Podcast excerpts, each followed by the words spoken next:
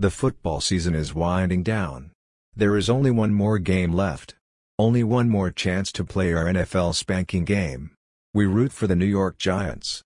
They made it to the playoffs and lost during the first round. That means I get 11 swats per point for the remainder of the playoffs and the Super Bowl. My bottom will be sore for sure. I'm not sure why, but we don't have any other games. That's a little surprising. Mrs. Lyon loves playing games. That's what she's doing on the iPad most of the time. I tried to do some research on the subject. I failed to find anything useful. Most spanking games turned out to be male fantasies about erotic spanking.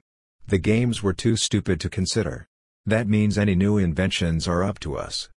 We can rule sports out. We don't follow any other sporting activities. We also don't play games like Scrabble. We never have. I'm not sure why, but we don't. We don't play cards.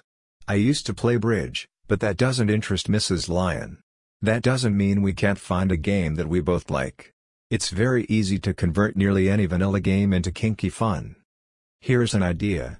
What about blackjack, for example? In the casino, you buy chips and then bet them on each hand. What if Mrs. Lyon is the house, and she sells me chips? Let's say that we charge one swat per dollar bought. I can buy as many chips as I can afford.